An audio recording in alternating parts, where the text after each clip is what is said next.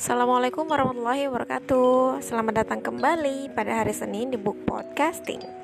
Podcast ini mengandung spoiler isi buku Karena aku akan membahas keseluruhan konten buku Dan memberikan pendapatku sendiri tentang konten buku yang menurutku menarik. Kali ini aku mau mereview lagi buku terbitan penerbit layar Dengan judul Kunci Penarik Rezeki. Buku ini merupakan karya Muhammad Rumaizijat yang saat ini aktivitasnya menjadi mudir atau semacam guru besar di Pondok Pesantren An-Nur di Bantul. Beliau sering membacakan kitab-kitab klasik maupun kontemporer kepada santri-santrinya.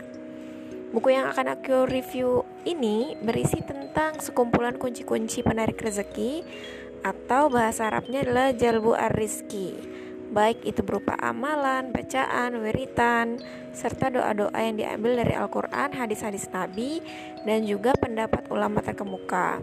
Menurut pengantar buku ini, Jalbu Ariski adalah ilmu leluhur atau peninggalan dari para ulama terdahulu.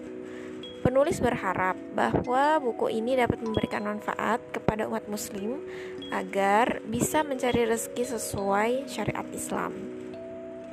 Secara struktur, isi buku ini terbagi menjadi lima bagian.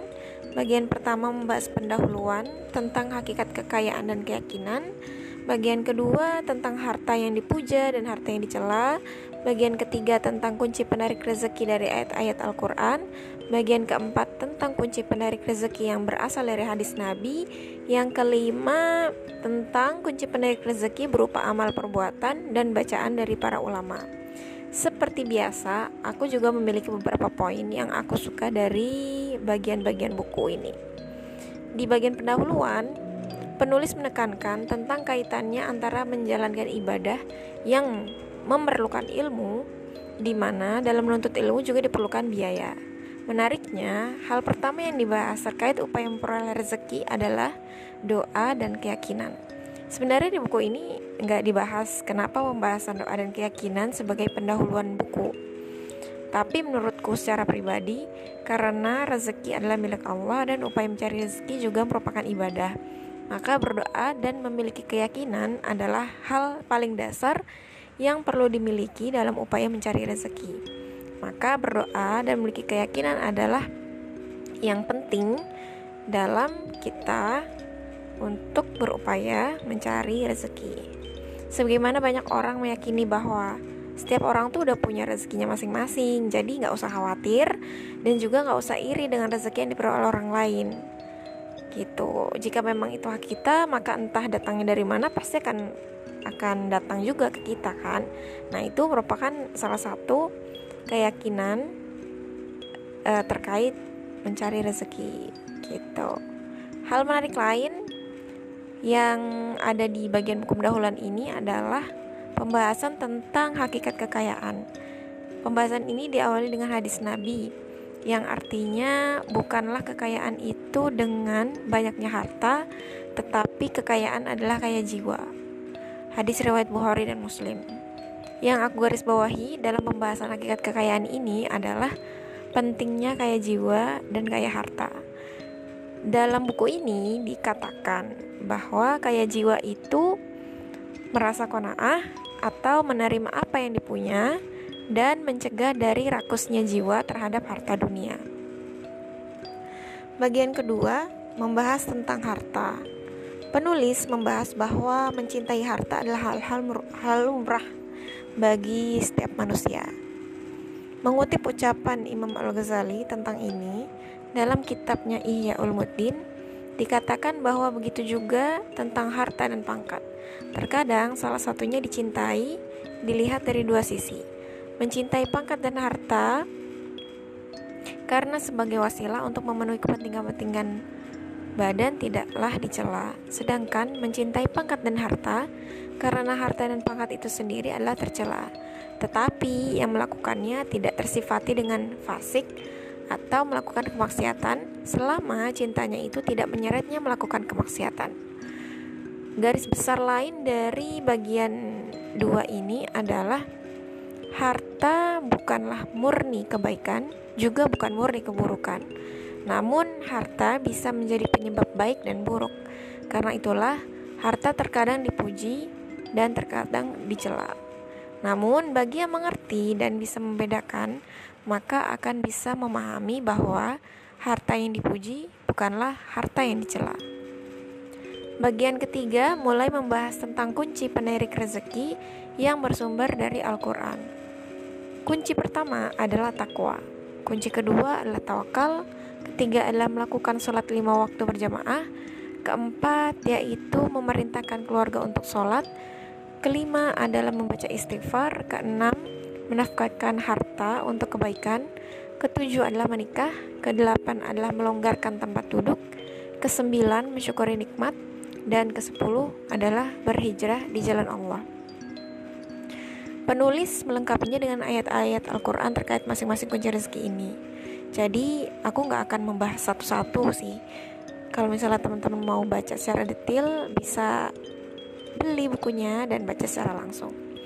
Tapi, bagiku yang menarik adalah satu kunci yang masih terngiang setelah aku baca buku ini sejak setahun yang lalu, yaitu kunci melonggarkan tempat duduk. Jadi, pada pesan ini, penulis mengatakan bahwa melapangkan tempat duduk bagi orang lain, walaupun umpamanya mengakibatkan kita sendiri tidak memiliki tempat duduk, itu bisa melapangkan dan meluaskan rezeki kita. Kenapa aku bisa ingat banget tentang kunci ini? Karena ini sangat berhubungan dan relate sama kehidupan sehari-hari. Kalau kita pergi menggunakan transportasi umum seperti busway atau kereta gitu. Jadi uh, selain sebagai sisi atau perspektif cara etika, kita perlu memberikan tempat duduk kepada yang membutuhkan seperti lansia, anak-anak, ibu hamil gitu. Tapi ternyata di sisi lain memberikan tempat duduk bagi orang lain itu juga bisa memberikan peluang bagi kita untuk meluaskan rezeki gitu. Jadi kenapa ini dia aku ingat banget sama pesan ini sih. Next bagian keempat yaitu kunci penarik rezeki yang berasal dari hadis Nabi. Kunci pertama adalah bersilaturahmi, kedua antara haji dan umroh dikerjakan beruntun, ketiga memperbanyak ibadah, keempat membaca sholawat, yang kelima menempatkan hajat kepada Allah bukan kepada sesama makhluk, Keenam, membantu orang susah. Ketujuh, memperkenalkan diri kepada Allah di saat muda, sejahtera dan kaya. Maksudnya kita selalu ingat kepada Allah baik di kala suka, senang. Nggak hanya mengingat Allah hanya saat susahnya saja, gitu. Terus yang kedelapan menyambung bagi barisan sholat. Yang kesembilan memperbanyak nafkah keluarga pada hari-hari yang mulia. Ke-10 membaca surat Al-Waqiah setiap malam. Ke-11 sholat duha. Ke-12 memakan makanan yang terjatuh. Ke-13 memperbanyak zikir denganlah hawla wala quwata illa billahil aliyil azim. Ke-14 mencuci tangan sebelum makan. Ke-15 memperbanyak bacaan subhanallah wa bihamdi subhanallahil azim. Ke-16 membaca la ilaha illallah wal malikul hakul mubin 100 kali ke-17 membaca subhanallah bihamdi subhanallahil azim astagfirullah 100 kali ke-18 membaca surat al-ikhlas ketika memasuki rumah ke-19 sholat khusus untuk memperoleh kekayaan yang akan teman-teman tahu bagaimana tek, bagaimana tata cara sholat khusus ini ada di dalam buku. Dan aku juga nggak akan membahas ini di dalam podcast. Yang berikutnya memperbanyak haji dan umroh. Yang ke-21 membaca surat Yasin, ke-22 mencari ilmu, ke-23 membuat berkahnya harta, rumah dan makanan. Yang ke-24 memelihara kambing, yang ke-25 jujur dalam jual beli. Dan yang ke-26 selalu berdoa dengan doa khusus untuk melancarkan rezeki. Jadi di dalam bukunya masing-masing kunci ini ada berupa penjelasan yang mana aku tidak memberikan secara detail dalam podcast ini juga. Bagian terakhir yaitu kunci penarik rezeki berupa amal dan perbuatan dan bacaan dari para ulama.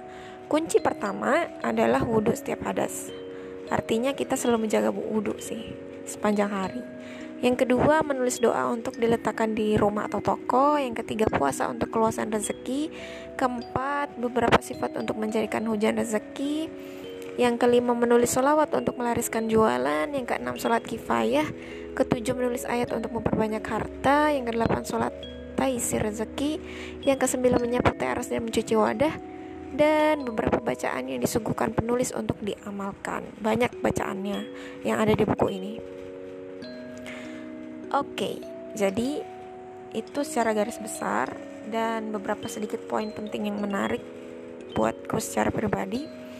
Tapi kalau teman-teman mau secara detail bisa membeli bukunya dengan judul Kunci Penarik Rezeki terbitan penerbit layar bisa diakses di online shop